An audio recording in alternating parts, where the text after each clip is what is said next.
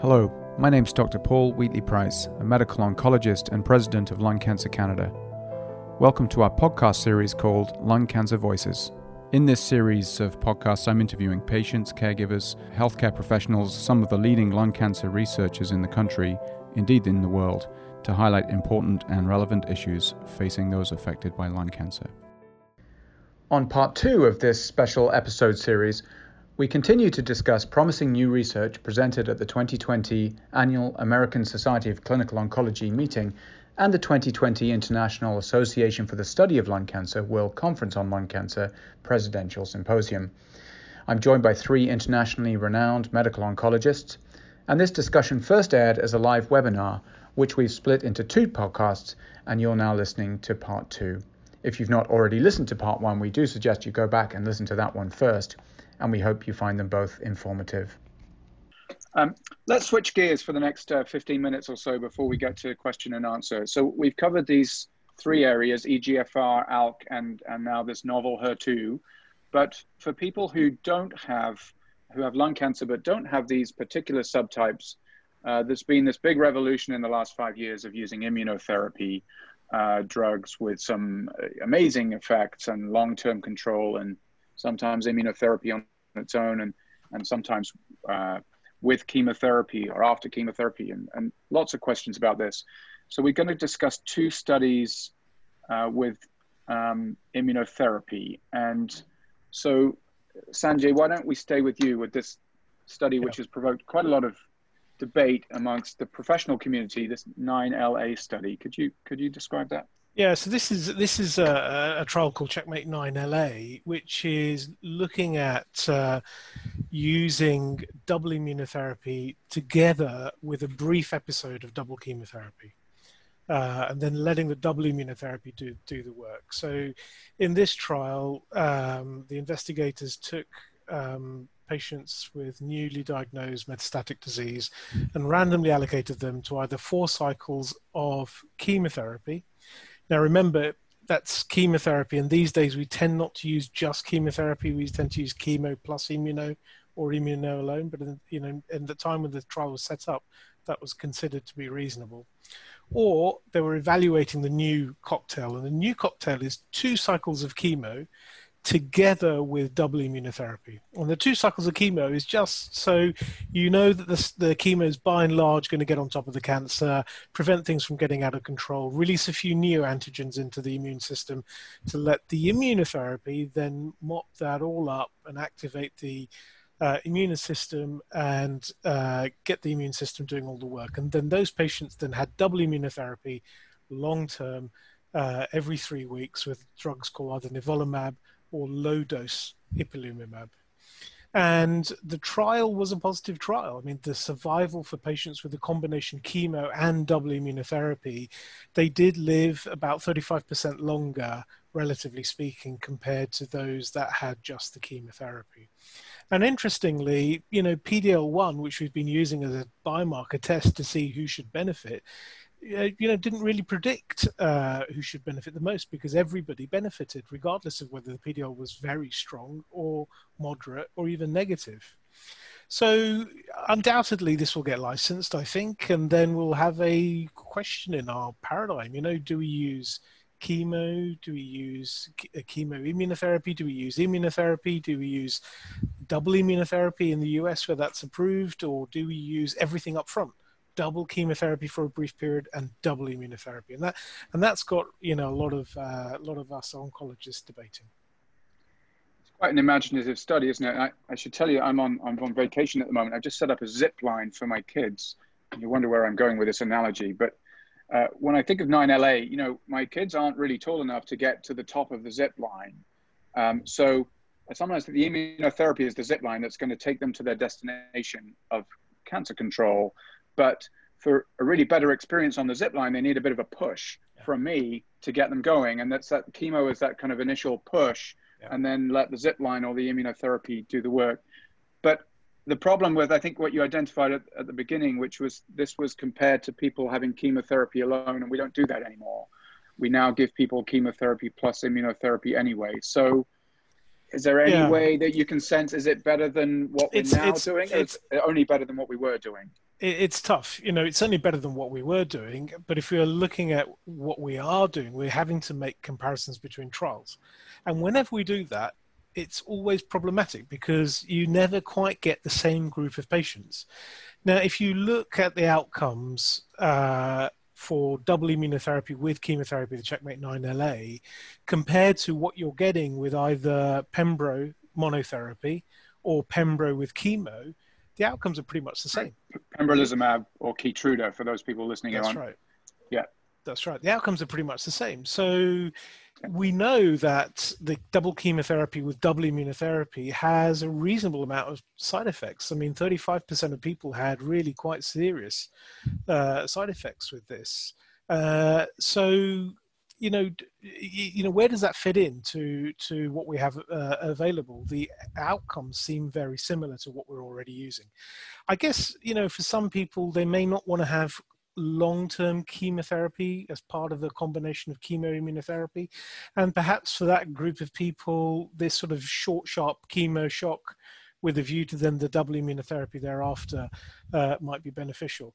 But you know, maybe we just haven't followed up these patients for long enough because the double immunotherapy has a drug called ipilimumab, and one of the benefits from ipilimumab is longer term survival.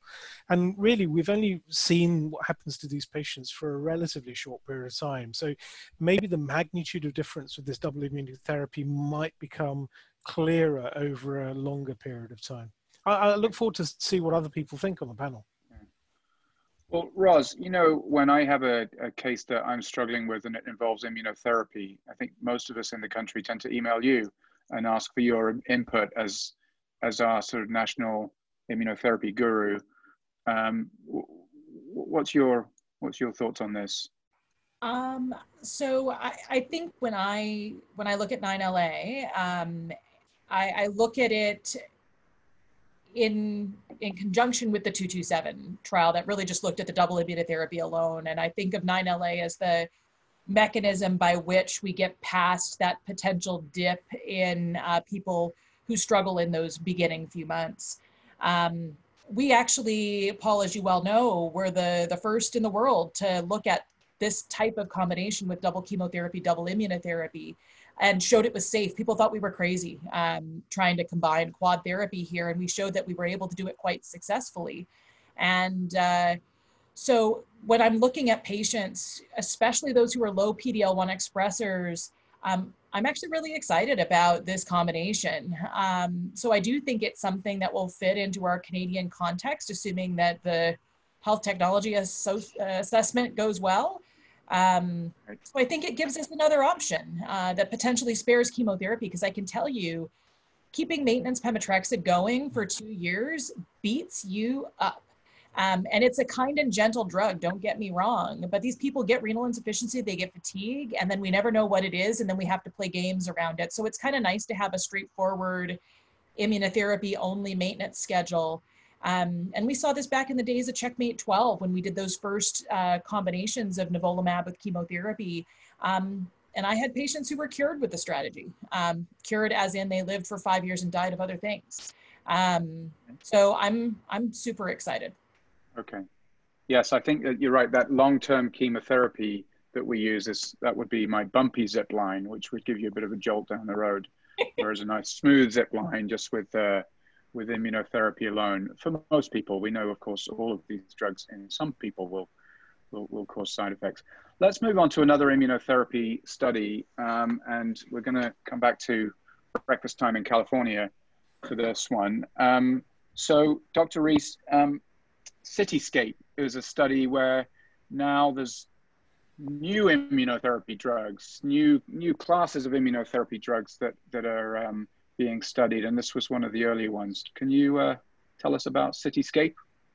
Oh, I, would love to. I, I, think it's a really exciting trial and a really exciting class of drugs. So I, um, you know, you, um, folks, folks on this podcast just heard about the, um, you know, nivolumab and ipilimumab combining a PD-1 and, and CTLA-4 uh, dual immune checkpoint blockade. And so this drug, um, tiragolumab, um, is a, a, TIGIT antibody, and TIGIT is a a novel inhibitory receptor that's expressed on many immune cells, particularly T cells and NK cells. And so, um, it, what TIGIT does, it inhibits T cells and NK cells um, by binding to on tumor cells this this ligand called PVR, um, similar to the inhibit you know inhibitory interaction that happens between PD1 and PDL1, and uh, you know PD1 and and, um, and TIGIT expression are, are, are, closely associated, and so um, this Cityscape trial took a look in the first line setting where you know previously we talked about 9LA and nivolumab and ipilimumab and pembrolizumab alone, and they took patients who had PD-L1 expression of, of 1% or more that were first line, that were treatment naive, and they were randomized to the PD-L1. Jonathan, so just to interrupt, so PD-L1 more than 1%, just give us an idea. That represents yeah. about two, thir- two thirds of lung cancer patients? Yeah, about two thirds. Yeah. Okay. Um, and and, um, and patients were randomized to the PD-L1 antibody atezolizumab um, and placebo versus atezolizumab and this um, this TIGIT antibody tiragolumab. And um, it, it um, showed some really interesting and exciting data. Um, so the so the response rate, so the rate of getting good tumor shrinkage was almost doubled, 31% versus 16% with the PDL1 antibody alone. Um, and particularly for those PDL1 high patients, the ones with 50% or more, where the standard um, is pembrolizumab, also called Keytruda alone, the combination um, was uh, response rate was 66% versus with the combination versus 24%. So, I mean, 66% is um, is pretty striking. Um, I, I, would highlight they they used atezolizumab, which is also approved for lung cancer. But if you look at the Keynote 24 study, which looked at pembrolizumab and PDL1 high, which is our standard of care, being 50% or more, the response rate was about 45%. So, um, you know, this is a small number trial, but 66% versus 24 is a is a big difference. And um, and progression-free survival, once again, the time for the cancer to meaningfully grow was also greatly improved with the combination. Um, and and um, there was it was pretty it was very well tolerated. The there were similar side effects in the combination versus the single uh, versus the atezolizumab alone. So this is being studied in a host of tr- trials in combination with PD-L1 antibodies. These class of drugs are being combined with PD-1 and PD-L1 antibodies. I think, you know, it's a, it's a really exciting combination. You know, there's a there's a ton of clinical trials out there with immunotherapy combinations, and you know, I, I kind of sometimes when I talk to my patients, I, I kind of mention it's one of my favorite movies is Forrest Gump, and there's a great scene with Forrest and Bubba talking about shrimp recipes and it's almost like that with a lot of these PD-1 combination trials where there's all these combinations, but th- you know, with varying degrees of rationale behind them. But this one really makes a lot of sense, and it's got some really exciting early data. So I'm really looking forward to seeing additional data um, with these drugs, and I, I think um, I, I think it's an exciting combination with the caveat that pembrolizumab alone and PD-L1 high, the response rate was was better than what they reported here with the atezolizumab alone. But once again, small numbers, it, it's hard to say, but I think it's very exciting. Thank you, Jonathan. Yeah, and uh, anyone else want to jump in on on the other immune um, immunotherapy options or or the future of immunotherapy with things like TIGIT? Sanjay, do you want to have? Yeah, I mean, I think uh, I I was really excited as actually as as as Jonathan's explained with that data, and I think uh, inhibiting TIGIT has been proved as a as a, um, uh, a, a real way forward. And I think what we really need to do is to get the readout of these trials. But um, it was very exciting early data. Um, but it was proof of principle. You know, switching off TIGIT seems to seems to work, and um, you know, really look forward to those trials as they read out. I think we're all hunting for that holy grail of a non-chemotherapy combo, yeah. right? That's why we were excited about Nivo Ipi is focusing yeah. on trying to get the immune system. We're excited about TIGIT uh, Atezo because it, again maybe gives us a way forward for a larger group of patients to not have to get chemo. Um, not that chemo's not useful, not that chemo's not good too, but um, if we can save those cards for later on down the path and not use all of our agents yep. straight up front, it, it provides possible benefit. Right. Well, thank you all for that. We're going to move to some questions in a moment, but just before I hand it back to Christina, maybe I could just, I was just going to uh, steal the steal the limelight for a minute or two because there's a, some other studies which I just thought I'd mention at this point. Uh, Roz, you just mentioned uh, the holy grail of having uh, immunotherapy alone and being able to spare people chemotherapy. So there was an important study uh, just in the in the presidential symposium at World Lung for for patients with mesothelioma. So this is the lining of the lung, the pleura, uh, cancer of the lining um, related to asbestos exposure. In fact, I'm uh, I'm on the webinar here in the Eastern Townships in Quebec, which is where the Canadian asbestos mines uh, were active until not that long ago. And in fact, the town of Asbestos is not that far from where I am now. Anyway, um, combination immunotherapy with nivolumab and ipilimumab, you've heard these names before, um, uh, seem to be much better than chemotherapy alone in, in mesothelioma. Um, uh, 40%, 41% of people alive after two years of treatment versus 27% who, who'd had chemotherapy in, in a disease which is, is difficult to treat. Um, conversely, at ASCO, we, we, in small cell lung cancer, you know, there's been a number of studies looking at chemotherapy plus immunotherapy, and the latest one was the pembrolizumab plus chemo called the Checkmate 604 study, which which didn't meet its target, and uh, although it looked like it was a bit better than chemo, not not sufficiently so.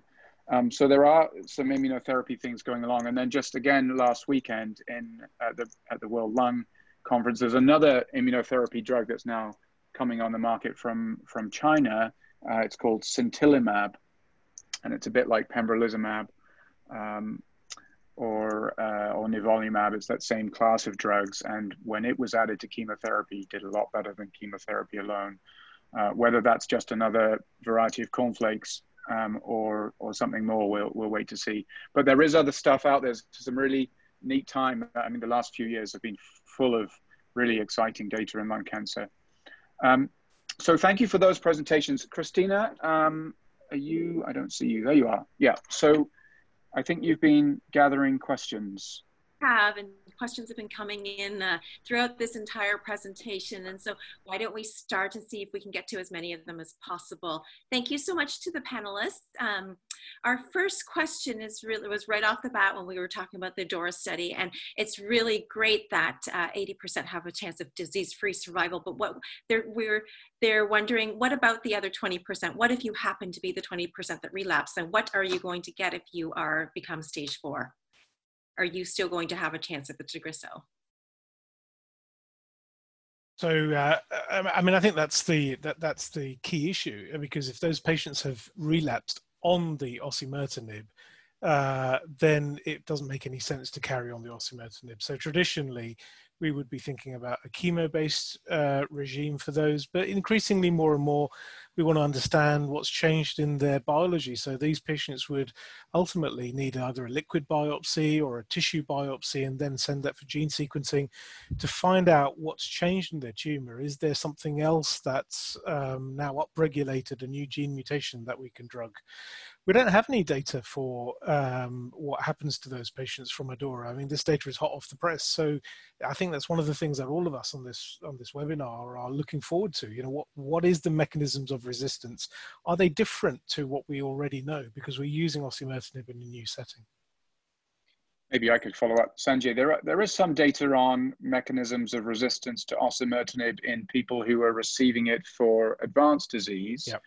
Um, do you um, want to comment on that and maybe? Yeah, well, speculate? you know, we, we, we, we see that there are a variety of different resistance mechanisms in patients who are using in the first line setting in advanced disease. So if you have advanced disease, which is EGFR mutation positive, and the first drug you get is osimertinib, and then relapse, there are a number of different activation pathways that we see.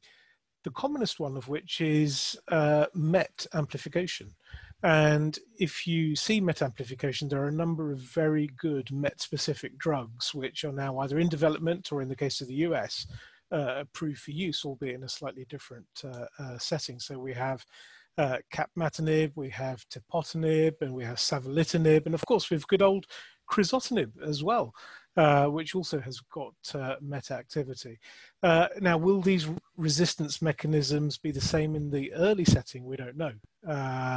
And that I think is something that we're all very much looking forward to. Christina? The next, the next question is about ensartinib. So we, uh, the trial results were great, but when we think forward to HTA, some of our patients are asking, well, why was ensartinib tested against crizotinib versus alectinib? Because we know when we get to our uh, health technology assessment in Canada, that will be a question that they'll be asking. Yeah, unfortunately, with ALK being as uncommon as it is, it takes a while to accrue these clinical trials. So the ensartinib clinical trial actually finished its accrual in November of 2018. So all of these trials were set up, Crown for lorlatinib, Alta-1L for brigatinib, and Exalt-3, back when alectinib wasn't standard of care. Crizotinib was our standard. Um, and it takes long enough to accrue, and these people God bless them, live long enough, they have the audacity to live, right? So these people, when you're living to a median of over two years, it takes a long time to get that result. Um, so, you know, we wish we could go back to a crystal ball and say, oh, poof, I wish I had known that alectinib was going to become the standard of care and I would have used that as my control. But that's not where we were at that point. Actually, I think, Roz, isn't it the, the average survival for ALK lung cancer now is it's Over four or five years yeah. plus. I mean, it's really that spectacular. Was from, Actually, that was from uh, the original 1014 trial, Profile 1014. Yeah. The median for people who even got good old crizotinib is 45 months. Like it just brings us joy. Like I, I, it brings me joy. Let's put it that way to see that aspect of a type of lung cancer. And there's recent US data, I think just in the last week or so, overall in lung cancer, showing a big hike in survival in lung cancer in the last few years because of the um, immunotherapy and, and uh, these targeted drugs. Um, so it's a good time. Uh, well, it's never a good time to have lung cancer. I, I don't mean to be flippant, but uh, it's a, it's it's if you have, uh, cancer, if you have to have lung cancer, there is a ton of options now that we never used to have. Christina. So, what do we tell our HTA when this question comes back? what do we tell our HTA bodies like, oh, you know, this was the study was not done against alectinib, which is now the standard of care, so we don't. There's a lot of uncertainty. We can't evaluate. Well, I, I, I think at the end of the day, this comes down to physicians and patients want choice. Um, so no different than women with breast cancer can choose amongst several aromatase inhibitors for hormone suppression. Um, physicians and patients should be able to choose between several ALK inhibitors that look to have similar efficacy. Um, you're not supposed to cross trial compare, but we can never help ourselves. And the median progression free survival looks pretty on par for alectinib, uh, brigatinib, ensartinib. Um, so I, I think that's enough information for me to talk to patients about. And then it becomes about quality of life, number of tablets you have to swallow, what side effects you might get. And it also allows you to pivot. So let's say I start with one drug and I get lots of swelling, or I start on a drug and my blood pressure goes up and it's not so easy to control. Then I can pivot to another drug because I have an alternative option. Um, if I don't have alternative options, then my hands are tied, and and and that's not good. So I'm just going to put a little bit of a plug in here to, uh, to for all the patients that are listening and all the caregivers that are listening, because Lung Cancer Canada has a voice and is working with uh, the clinicians and patients in, on every uh, uh, health technology assessment in Canada. And we make a submission every single time, and we really do need your voices because, as we've shown with many of the submissions, our voices have made a big difference and have tilted the tilted the balance and gotten us positive recommendations so whenever we call, make out that call to action for, for you guys, we really encourage and need your voice to help support the submission. Uh, moving forward, um, we have a question here, and perhaps maybe uh, Dr. Riess can take, a, take, take this question, is that immunotherapy is not working well, uh, has not shown to not work well for those with targeted therapies. Any new research in this area for those, uh, for, for our listeners who are um, in that area?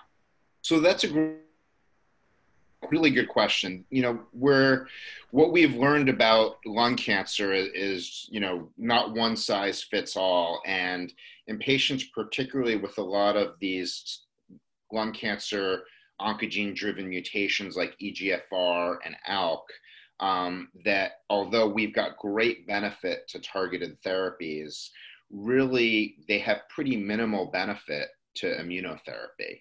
Um, and what, even com- looking at large studies, for example, EGFR, um, you know, in the second line studies with just second line chemo, combining all the studies, the immunotherapy wasn't shown to be better. Where in more smoking associated lung cancers, high PD-L1, you know, dramatic benefit. And even in these oncogene driven lung cancers, even when PD-L1 is high, the benefit still is typically minimal. Um, so there is a lot of interest in trying to find ways to, to boost the um, activity of these drugs. Um, I typically use them as standard of care in much later lines of therapy. I think the one thing that has come out is um, this regimen called the IMpower 150 regimen. It's uh, chemotherapy with, with two drugs called carboplatin and paclitaxel, along with a drug called bevacizumab that strangles the blood vessels that feed the tumor. It's a VEGF antibody. And it's added to that, what's added is that PD-L1 antibody atezolizumab, the one we talked about in, in the previous Cityscape study. And so those four drugs in the subset of patients with EGFR mutant lung cancer, the response rate was very high. It was about 71%. And the progression free survival was also very good. The time it takes, um, uh, you know, the, the tumor to, to, meaningfully, to meaningfully grow while people are on treatment. Um, and so, um, you know, that is a regimen that I use in those patients. Um, it, I would just say it was only a small group of patients and it wasn't what the trial intended to study, but it's really all we have to hang our hat on right now for immunotherapy treatment uh, in EGFR that, and, and ALK, and you know you could extrapolate to similar other tumor types where it seems to have some efficacy, and it's mostly driven, you know, when they just got the chemo and the immunotherapy, that benefit wasn't observed. So it's really that interaction between strangling the blood vessels in the immune microenvironment and the immunotherapy that seems to drive it. But once again, it's, it's small numbers. It's being studied in larger trials that we need to see the results. But right now, clinically, it's really all we have to hang our hat on. Oh, can I can I chime in? Yeah, uh, please do.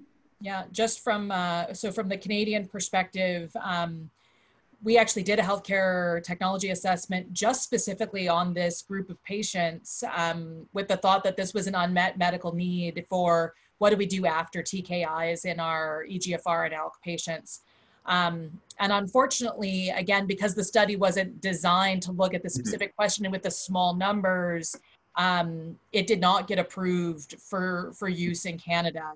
We're, we're very glad though that further clinical trials are looking at these questions. Um, so if you're one of these patients out there who are progressing on EGFR or ALK, um, and uh, your doctor is talking to you about chemotherapy, I strongly encourage you to ask whether or not there might be a clinical trial that's available, because um, that's the only way that we're going to get things to move forward is by participate, having patients participate in clinical trials to answer these questions for us. Thank you. So, uh, thanks, Roz. Um, I know we're, we're coming up to the end of the hour. Um, so I'll I just like to thank all all of the panelists for for your time and for people listening in. But and I'm going to hand it back to Christina, who's got a few closing comments.